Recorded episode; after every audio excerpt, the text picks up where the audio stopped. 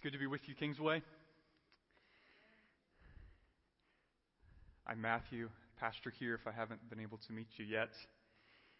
And before we jump into our continued study of Mark, I want to do uh, two things. First, five to eight year olds, if your parents so wish, you can head to your classes. Teachers are waiting for you in the back. Five to eight year olds. And secondly, Gary, thank you for leading us today. Um, yes. Uh, I've been in this church a long time, and if you haven't been here a long time, you would not know that a number of years ago, has it been 12 years, Gary? 15 years? It's been a while. Probably less than that. Um, Gary regularly led worship here, and the more preaching I've been called to do, I'm so thankful that this man has stepped up uh, to serve us. And I thank God for your example, Gary. You're a gift. You're a gift. Before I pray, begin to preach, let me uh, remind you of, of one more thing. It is good to preach through books of the Bible. So, without turning this into a, a whole other sermon in and of itself, if you were listening as Mike read Mark 13, I hope you were hearing things and saying, What in the world is that about? What is this abomination of desolation? And I sure hope Williams can answer all my questions. Well, um, please don't leave the room right now, but I don't think I will. I, I don't. Um, my goal this morning is not to answer every question you may have about Mark 13. I am happy to talk at length um, afterward if you have particular questions. But I want to remind you that Mark 13 is a good example of why we're committed in this church to preaching through sections of Scripture. Because if we weren't committed to that, how many preachers do you think would pick Mark 13 as a great, simple, crowd drawing text for a sermon? I don't think it's high on the list, but it's the Word of God. And because we've been preaching through the book of Mark for a number of months, we've come to a point where we hit chapter 13 and we don't want to avoid it. So I want to encourage you with that before we jump in. I'm not going to answer every question, but the Lord has a word for us from this chapter. He doesn't put things in the Bible just to mess with us, just to confuse us. This is here just as much as Psalm 23 the Lord is my shepherd, I shall not want. It's just as inspired. It's from the same God. And we need to remember that. So let's pray. Let's pray. Ah, King Jesus, on a weekend where we have seen a lot of rain, I am thankful that you are the God who waters our souls and nourishes our hearts. Jesus, you promised that if we would believe in you, that streams of living water would well out from within us. And so, Holy Spirit, I pray this morning as I preach your word, as we together listen to your word and study your word, that you would bring nourishment and strength and life to our souls like only you can. God, you know that there are things that are hard to understand in here. I pray we wouldn't be distracted by that, but that you would give me a mouth to speak clearly and carefully, and you would give all of us, including me, a heart to receive and obey and bow before your word. Thanks for speaking. Help us to listen. Help us even more to obey. Amen. Amen. Well, I don't think you have to work hard, church, to notice that our culture has a certain fascination with the future. Uh, exhibit A blockbuster films about the end of the world. Armageddon, Independence Day, The Day After Tomorrow, Oblivion, Interstellar, all of these films, won't ask who has seen which ones, All of these films have a, the same basic plot. Some sort of unimaginable disaster is about to fall upon the earth, and it's up to an unlikely little group of heroes to prevent worldwide catastrophe and doomsday. That's the basic plot. And I was thinking this week, you know, what is it about these movies that causes us to pay hundreds of millions of dollars to basically watch the same movie every summer. You ever notice that? It's the same plot unimaginable disaster. I mean, there's little variations. You know, unlikely group of small heroes. Tension where you wondered if they're going to succeed. Save the world. I mean, it's that's the same plot over and over and over again. So, so what is it about these movies that just keeps drawing us back? Well, you could argue there's crazy special effects. You could argue that the IMAX experience is pretty cool. But I would argue this. I think part of what brings us back to fascination with the future is found in Ecclesiastes 3:11. He has put eternity into man's heart. Think about that. He, God, has put eternity into your heart. Yet, so that He cannot, we cannot find out what God has done from the beginning to the end. Do you realize that, that God has put something inside of you that longs to know where this entire world is going? He's put that in you. Longs to know what the future holds and, and if there's an end to the story of our race. So we imagine, we dream, we theorize, we produce movies, and amidst all of it, we try to quiet this gnawing sense inside of us that if we're honest, we really have no idea what the future holds. Unless God reveals it to us. That was really important. We have no idea what the future holds. That's true. Unless God reveals it to us. Unless He reveals it. We can't find out what God has done from the beginning to the end, but God reveals what He has done from the beginning to the end in His Word. Mind you, it's not everything you or this preacher man would like to know about the future. It's not everything. But it's everything we need to know in order to trust God and obey God. That's what he's done. Isaiah 46 says, Remember this. Stand firm. Recall it to mind, you transgressors. Remember the former things of old, for I am God, and there is no other. I am God, and there is none like me, declaring, listen, the end from the beginning and from ancient times things not yet done.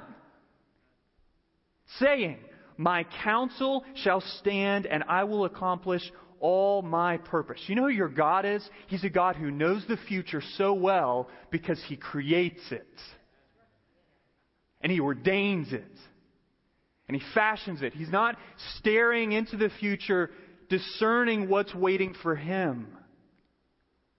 He's creating the future and He created it from the beginning. And when we're looking at sections of the Bible like Mark 13, where the Lord speaks about the future, Kingsway, there's, there's two guardrails we have to keep in view. Two guardrails that will keep us from, from going off the cliff, going wrong directions with prophecy. Here's guardrail number one, okay? Divinely, the divinely intended effect of prophecy like this is obedience, not speculation. Okay, so God's goal in giving us words of prophecy about what's coming in the future, the goal of that is not to create all sorts of speculation. The goal of that is to cause us to obey. Obedience is the goal. So it's, it's important to ask careful questions. For example, is the tribulation mentioned in verses 19 and 20 just about what the Jews experienced before the temple was destroyed in 70 AD? Is it about this intense period of suffering that all Christians will experience right before the Lord comes back? Or is it in some way about both of those things as well as all the suffering that all of us experience while we're following Jesus in the world? Okay, great question. Great question.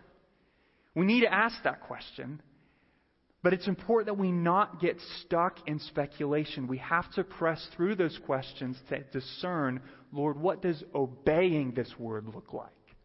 How do I obey it? Remember, God's goal on Sundays is not to fill your head, it is to change your heart. Okay, here's the second guardrail. The truth that matters most could not be more clear. So, there are things in Mark 13 like who is the abomination of desolation? Great question. I'm not sure I entirely know. That might not be crystal clear. But you know what is clear? Jesus is coming back. Okay? Jesus is coming back. And when he comes back, we're going to be held accountable for the way we live. So, so think of it this way. This is the second guardrail. If the first one is don't get caught up in speculation, how do we need to obey? The second one is we've got to remember that the presence of things we don't understand can't get in the way of obeying the things we do understand. Okay? Keep that in mind. That'll serve you well all over the Bible. So, Mark 13. Uh, since the middle of chapter 11, Jesus has been teaching in the temple. And you hopefully saw in the first verse that he's now leaving the temple in Jerusalem. A couple things about this temple. The entire temple complex was twice as big as Solomon's temple. This temple was built by Herod the Great. And it took up about a million and a half square feet. It's about the sixth of the city of Jerusalem. And the foundation of the walls of this temple consisted of these giant stones. Let me define giant for you 45 feet long, 11 and a half feet high, and 12 feet thick. One stone one of the foundation stones. Okay, so it, it was an architectural and engineering marvel. And so it's no surprise as the disciples leave the temple and head up east of Jerusalem onto the Mount of Olives and look back at the temple, it's no surprise that one of them says, Look, teacher, what wonderful stones and what wonderful buildings. I mean, that's a big deal. It was beautiful. It, it rivaled the wonders of the ancient world. Now look at Jesus' response. Verse 2.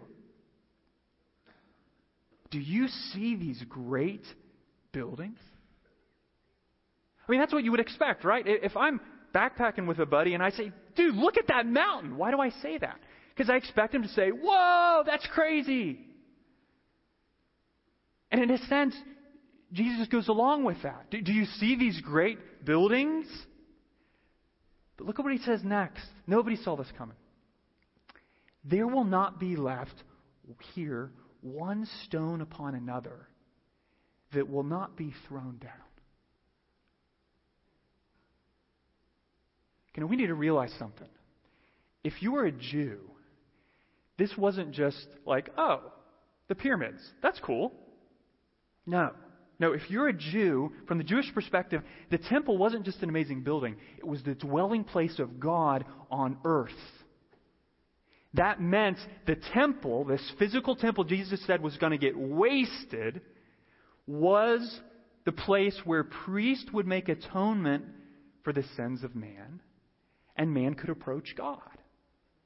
It wasn't just a building, it represented relationship with God. So to lose the building meant to lose the relationship, which is why it's no surprise the disciples heard this and said, um, You know, Jesus, did I hear you right that um,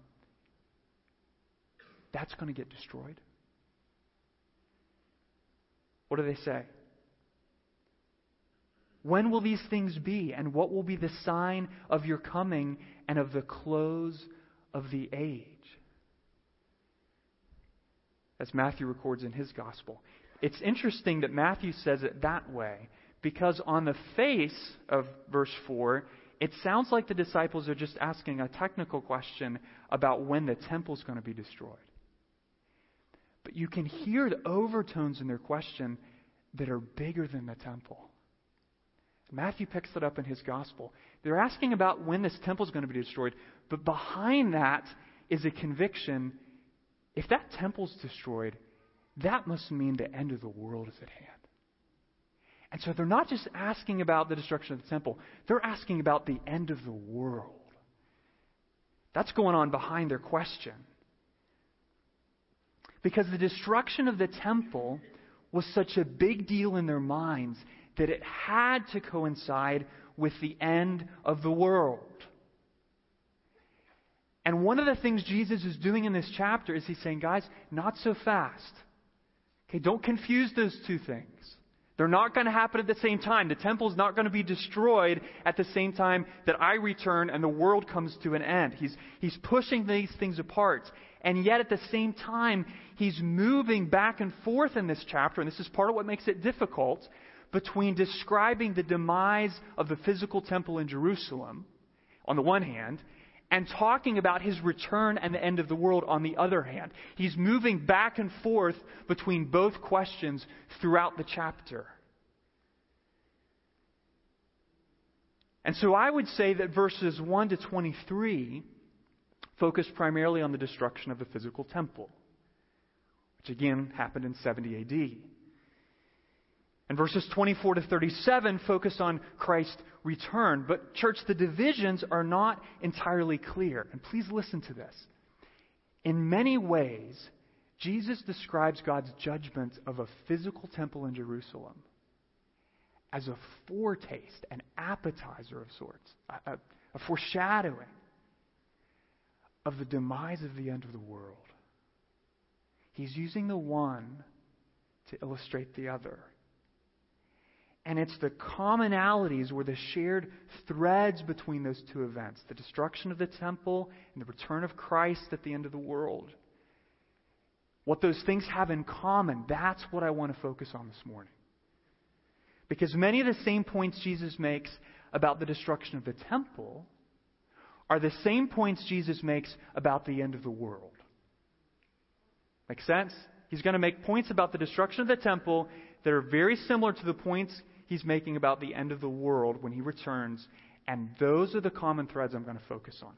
So, he doesn't tell us everything we want to know about the future, but he tells us all we need to obey and trust him. Here's the first thing. Point number one the first thing Jesus tells us about the future. Using the destruction of the temple as a foretaste of his return. Point one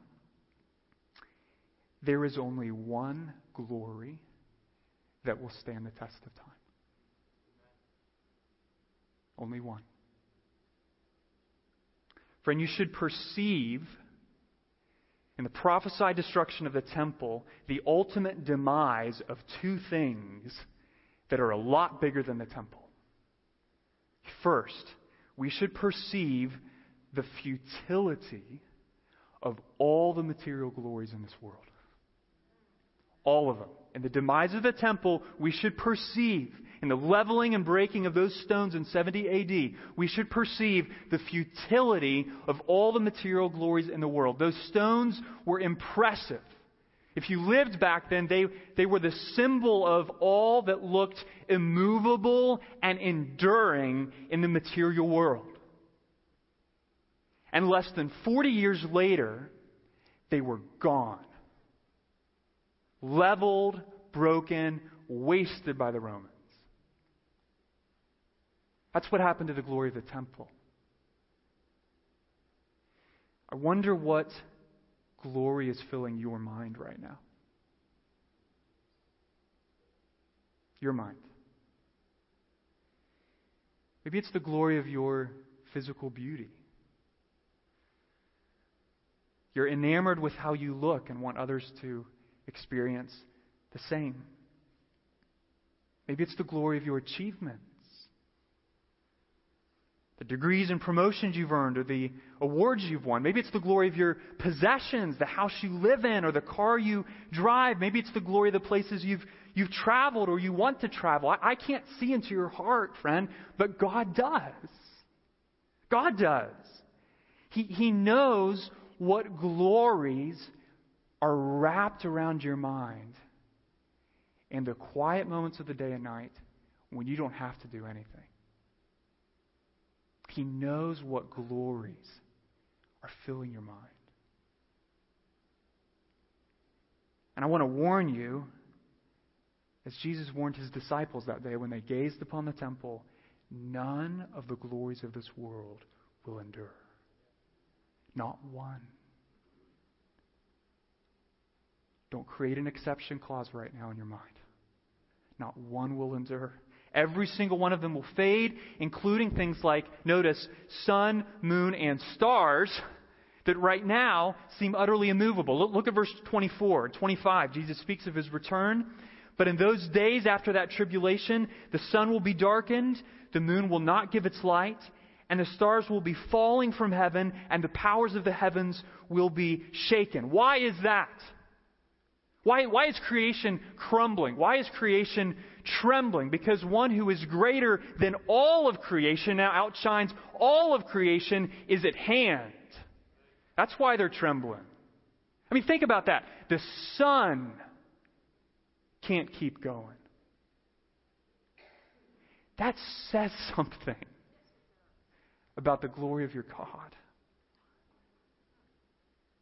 Verse 26 and then they will see the Son of Man coming in clouds with great power and glory. And then he will send out the angels and gather his elect from the four winds, from the ends of the earth to the ends of heaven. So I ask you this question, church. If you want to see power and you want to see glory, don't look at yourself, the people around you, or anything in this world. Look at the Son of God. That's where you look. There are going to be men this afternoon on the television who collide as hard as they can with other men and think, I am glorious. And they're going to dance to show it to you. Wish they wouldn't. And we get caught up in that.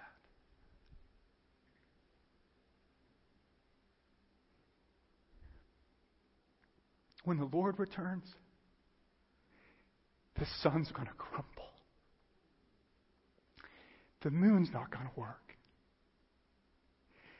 Because they know the voice of the one who made them. And they bow before the glory of the Son of God. And today, the Lord charges you to do the same. Fix your eye on the mind of on Jesus and dwell on the majesty and mercy of his plan to redeem sinners like you and me from the curse of death and return one day so that we could live with him forever. Fix your mind on that. That's glory. There's only one glory that's going to stand the test of time. The glory of the temple didn't survive. The glory of this material world will not survive. There's only one glory that will survive, and his name is Jesus. That's the first thing we need to perceive in the destruction of the temple. Here's the second. In the demise of the temple, we should perceive the futility, not just of the material world, but the futility of all our efforts to secure the favor of God apart from faith in Christ. Do you know why Jesus said the temple would be destroyed? Why did he say that? Well, it's kind of a trick question. He doesn't say that in Mark 13. The disciples don't ask him the why question here. They ask him the when question, but it's the why that creates the when, and Jesus tells us why in Luke 19. Listen to these words. For the days will come upon you when your enemies will set up a barricade around you, speaking of Jerusalem, and surround you and hem you in on every side and tear you down to the ground, you and your children within you, and they will not leave one stone upon another in you because you did not know the time of your visitation. Okay, so the Romans laid siege to Jerusalem, leveled the temple in 70 AD. And in their mind, they were punishing the Jewish zealots for rebelling against the authority of Caesar. You know what was actually going on? They were an instrument of divine discipline, used by God to judge his rebellious people for rejecting God's authority. They refused to submit to the words of the prophets. They refused to submit to the word of the Son. And in 70 AD, they suffered the consequences. Okay, now here's where we have to be careful. It is very easy to write that off as stupid. If I was there and I saw the Son of God standing in front of me and was told that he came to make a way for relationship with God through the sacrifice of his life on the cross in a way that no bull or cow or sheep or goat in the temple could ever create, I would believe in him. I mean, how hard could that be? God is standing in front of you. Well, it's harder than you think. All you have to do is believe that by being a good person, or at least by being better than the person next door to you, that you too can earn the favor of God. That's all you have to do to reject Jesus. And Midlothian is full of people who believe that. And it's the antithesis of the gospel. And sadly, there are far too many days when I believe that. That I can do something somehow through my life to secure the favor of God in a way that I don't need a Savior. In the demise of the temple, we should see the futility of the glories of this material world and the futility of looking for relationship with God through any other means than faith in Christ. That's what that should scream to us. There's only one glory that's going to stand the test of time. Okay, here's the, here's the second thing about the future. Jesus is telling us in this chapter. Until Christ returns, following Jesus means suffering for his sake.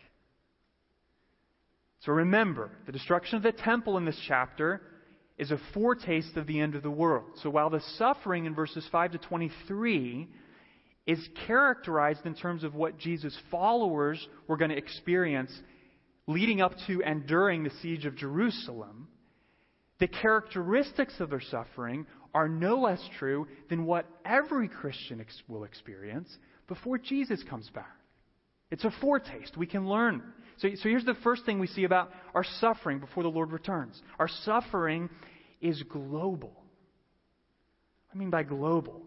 Well, I simply mean that we live in a world that's been ravaged by the effects of sin a fallen world. So, wars, earthquakes, famines, other forms of environmental suffering, where the world seems to break under the, the consequences of sin, those are warnings, friends, of coming judgment. They're warnings. And they remind us that, that all is not the way it was meant to be in our world. Right? And that we are waiting for a Savior who will make not just things right between us and God, but will renew the entire world. It's not just that we have an issue with God, this whole world has been corrupted by sin. That's why there's wars and earthquakes and famines. It's an effect of sin, of the fall. And the fact that our suffering is global points to the fact that our redemption will be cosmic. And we can thank God that He's a professional when it comes to making right what sin has made wrong. It's global. Here's the second thing our suffering is public. It's public. So Jesus warned his disciples that they were about to experience some serious religious and civil persecution. You know, notice in this chapter, nobody dares to touch Jesus or his followers. That's about to change. Chapter 15 in Mark, he's crucified. Everybody becomes fair game. It's open season on Christians. In the book of Acts and the history of the church in the last 2,000 years, proves the truthfulness of Jesus' words. Now, that's hard for us to believe as Americans, right? Because we live in a day and age where we enjoy tremendous religious freedom. But, but I'd say this, folks our culture is on the move on this. It's on the move. Religious intolerance is on the rise. And it's increasingly difficult to walk out your biblical convictions on issues of morality or sexuality in the public square. That's getting more difficult. So, to the degree you are even now pressured, or you feel pressure, to submit your convictions to the consensus of the majority at school, at work, or online, know this. Know this. Jesus said it was going to happen. Don't be surprised. He said it was going to happen. And he's not surprised by difficult questions or awkward silence. So, he promises that whether or not you are being interrogated by the Chinese police outside a house church halfway around the world, or by a brilliant professor down the street after your college class, he promises this to you. Verse 11 It is not you who speak, but the Holy Spirit speaking through you. Here's what that means. If as you think about the pressure to go quiet with your Christian convictions when you're in the public square, and you feel that pressure, and you think, I don't have a clue what I'm going to say tomorrow morning. If he asks me that question, I have no idea what I'm going to do. I, you know, my best guess is I'll say something that sounds stupid and inept, so I'll just try to be quiet and I don't think I heard that and leave. No, don't be anxious beforehand. You have, Christian, the Spirit of God inside of you. And He's promised you that in the moment when your suffering is public and you feel public pressure to compromise on your Christian convictions, He's going to give you words to speak. He's going to help you. You don't need a master's in apologetics. You need the Holy Spirit. And He's given it to you. Our suffering's global, our suffering's public. Third, our suffering is relational. I don't think I have to make a hard case on this one. What, what do I mean here? Well, I, I simply mean that your choice to follow Christ may very well turn some of your closest family members or friends into enemies. And I've spent time talking with enough of you to know that we're living there. And Jesus goes so far as to say in verse 13, You will be hated by all for my name's sake. Are you ready for that? Did, you sign up for that when you agreed to follow Christ? That, that's what he's promising about our future, that our suffering will be relational, which means two things.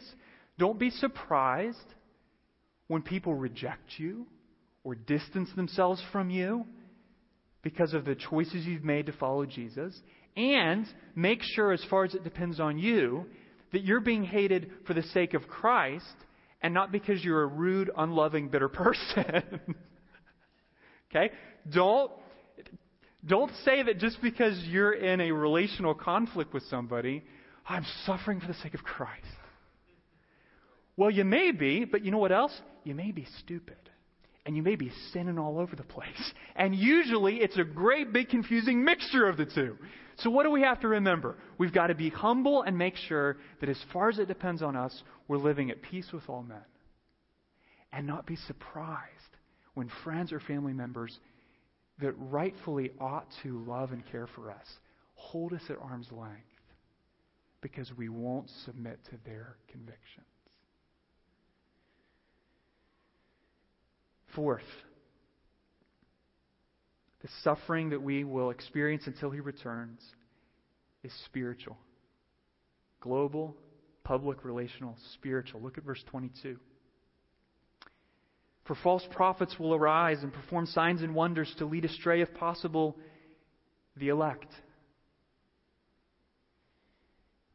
This is one of those points where it can be easy to get hung up on, well, who are the false Christ? Who are the false prophets? Let me, let me keep this really simple for you. I'm not talking about the crazies on the news who walk around and say, I'm Jesus, and convince people to give them billions of dollars. False Christs and false prophets are men and women who breathe lies about who God is and what God's doing. That's all they are. And friend, you're surrounded by them. It's not just the loudmouth heretic, it's the best selling author who convinces you that you don't need Jesus, you just need to believe in yourself. It's the magazine advertisement that says you don't, you don't need Jesus, you just need to lose a few pounds and spend a week at Cancun. Fly Delta. It's the upperclassman who invites you to explore your sexuality with him. Or the girlfriend who says you should ditch your husband if a better model shows up. False Christ and false prophets are all the voices around us, church, that are trying to convince you and I to do life our way or their way instead of God's way. And that, Jesus promises, will always be part of our suffering until he returns. And we need to be ready for that and not surprised by that. We need to remember that greater is he who is in us than he who is in the world. And that you are not set up by the Lord to be a helpless victim of the voices of falsehood. You have the mind of Christ.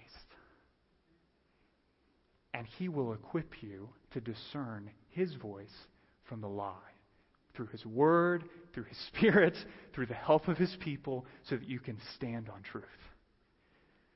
Okay, finally, here's the last thing about the suffering Jesus promises till he returns.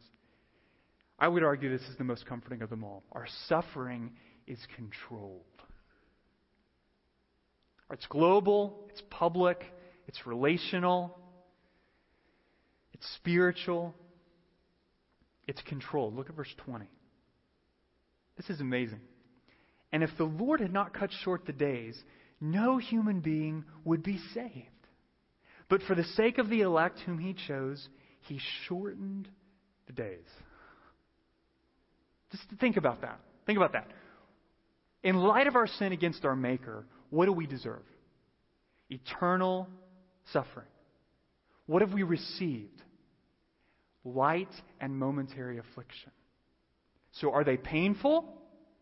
Yes. Yes.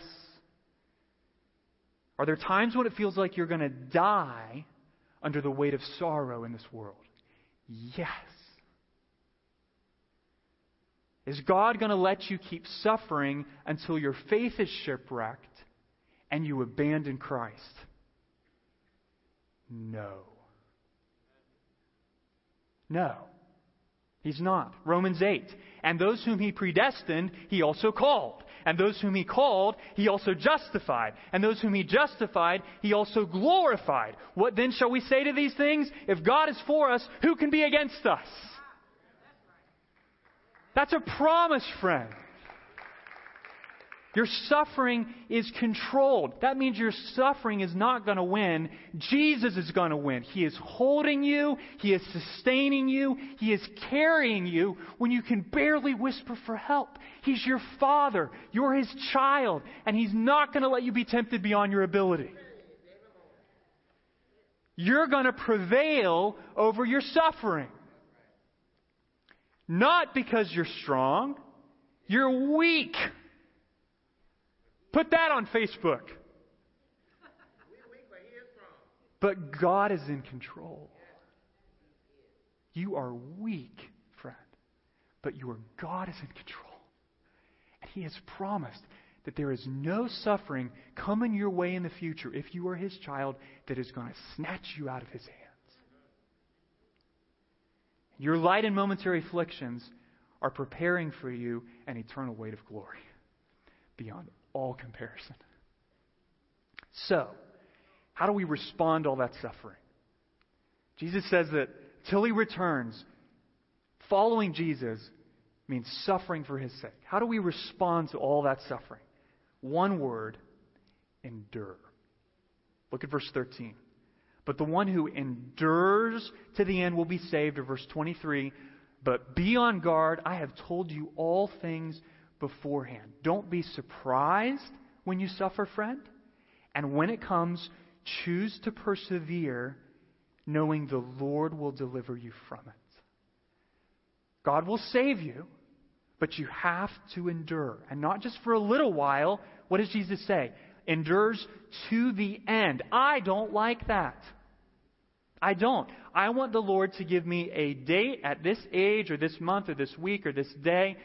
This suffering I'm experiencing in following you, Lord, is going to end. He doesn't give us that. I mean, many cases, he cuts it short. But the call for our endurance, friend, is a call to fix our eyes on the return of our King. And you and I need to set ourselves up to endure until that. And not hold God hostage to making all things right before we get there. That's hard. That takes humility. But it's the call He's given us to endure until that day. Set your hope on the return of your King, and you'll never be disappointed. Here's the last thing. Last thing Jesus says about our future. Only one glory stands the test of time. Till he comes back, we're going to suffer for his sake. The last thing he says, when Christ returns, we're going to be held accountable for the work he entrusted to us. He's going to hold us accountable. Look at verse 32. But concerning that day or that hour, no one knows. Not even the angels in heaven, nor the Son, but only the Father. Be on guard, keep awake, for you do not know when the time will come. What's it like? A man going on a journey. When he leaves home and puts his servants in charge, each with his work, and commands the doorkeeper to stay awake. Therefore, stay awake. Okay, that is not an infomercial for five hour energy or monster drinks or whatever. Jesus isn't talking about bing. He's talking about your inside, your heart. Are you spiritually awake? Because Jesus is warning us in this chapter against two equally dangerous tendencies. At the beginning, he warns us against impatient presumption thinking that the end is at hand, when in reality, it's years away. People who are get fixated on prophetic charts and timelines and lose sight of the call to patient endurance. That's danger one, impatient presumption. The, the other, at the other end of the chapter, what I just read, Jesus warns us against a second danger, namely lazy indifference. Lazy indifference. That's the danger of thinking that the end, when Jesus returns, is years away. When in reality, it's close at hand, and you end up fixated on momentary pleasures and lose sight of eternal reality. And I would argue, Kingsway, it's the second danger where we get most in trouble lazy indifference to the things of God. And in my own experience, the path to getting there is gradual and deadly. Gradual and deadly. You know, where, where once your heart was alive to God, you were amazed by grace. You couldn't wait to be with His people. You couldn't wait to open His Word. If you're honest, He's just boring right now. He's just boring. I mean, you're, you're grateful that people around you are kind of psyched about Jesus and all that. Good for you. But if you're honest in your own heart, he's, he's boring. If that's you, I would say this. It's normal for Christians, genuine Christians, to experience times or seasons of life where the Lord feels far off and our hearts seem cold. Don't presume you are not a Christian because right now the Lord seems boring to you. But at the same time, if over an extended period of time you discern little or no desire inside of you to know Jesus or follow Jesus, then it's quite possible that you're spiritually asleep. And when you're sleeping spiritually, you're not enduring. You're sleeping. You're drifting. And you need to wake up. You need to confess your apathy, confess your laziness, confess your lack of desire for God, the idolatry of looking for joy in other things besides God. Because, Christian, the Lord has given you and I spiritual work to do before He returns. He's given you work to do. You, you have sin to conquer, okay? You have gifts to develop. You have a body to serve. You have a community to love, a gospel to share, men and women to disciple, churches to plant, children to teach, friends to build up, and the most glorious king in the universe to love. That's the work he's given you to do. By his grace and for his glory. Your God given calling could not be more active as you wait for the return of your king. And your activity in that calling could not be more critical in ensuring that you will endure in faith until he returns. I love how Jesus says it in verse 10. Listen how he summarizes our mission. Look there with me. What do we need to be about until he comes back? What is this work for which we'll be held accountable? Verse 10.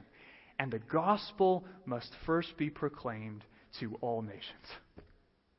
That's the work. That's the work. That was Jesus' mission for his followers in the first century. That's Jesus' mission for you and I today. And by the way, that mission starts with proclaiming the gospel to your own heart. You can't proclaim to the nations or the people around you what you're not proclaiming to your own heart on the drive to work or at the breakfast table. You have to start there with proclaiming the gospel to yourself. So, in conclusion, friend, I challenge you if Christ returned this afternoon, would you be ready? Would he find you faithful?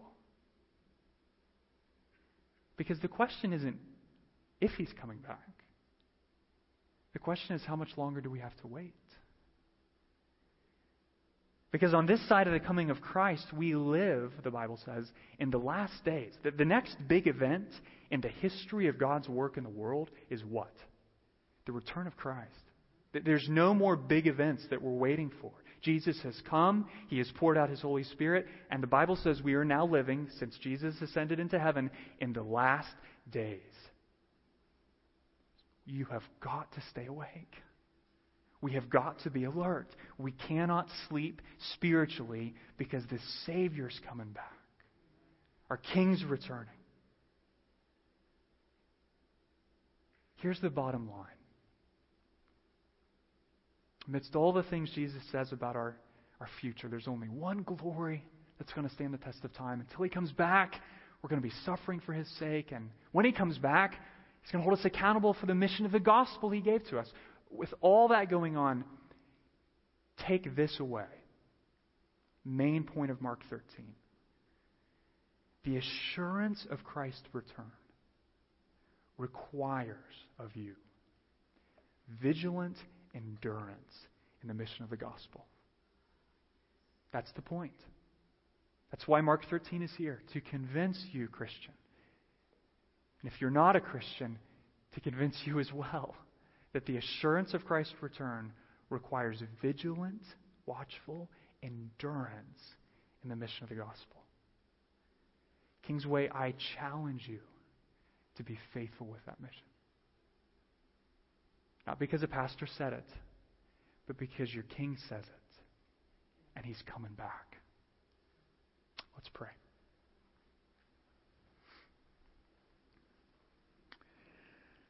Oh Lord, you don't tell us everything we'd like to know about the future, but you tell us all we need to know in order to know you and follow you. God, thank you for the assurance that you're coming back one day. And I pray, Jesus, that until you return, you would find us faithful, vigilant, watchful in the mission of the gospel that you have entrusted to us. Lord, I pray we would, we would do that in our suffering for your sake. And I pray we would do that by guarding our wandering hearts and minds from becoming captivated with any glory but you.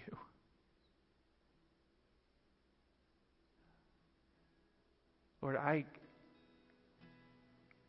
I pray right now for the gifts of confession.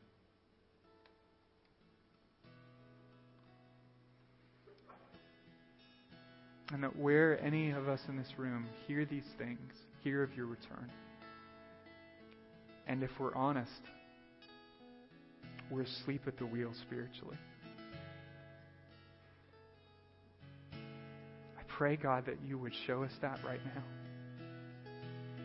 Wherever that's going on, whatever that looks like. And I pray, Holy Spirit, that you would wake us up. We need you, God, to wake us up. You know our frailty. You are familiar with our wandering affections. And I pray today my brothers and sisters that you would wake us up. That you would open our eyes to see the glory of our King and to live today with our hope fully set on your return. Lord, I pray we would become increasingly a church that makes no sense to the people around us if the return of Jesus isn't true. That when people look at us, they would say, I don't, I can't explain how these folks live unless their king is coming back. God, make us that kind of people. Protect us from becoming cultural Christians that do this on Sunday and live as if you are never coming back until we walk back in this building. Forgive us for that. Deliver us from that. Wake us up make us vigilant. Amen. Let's stand and sing.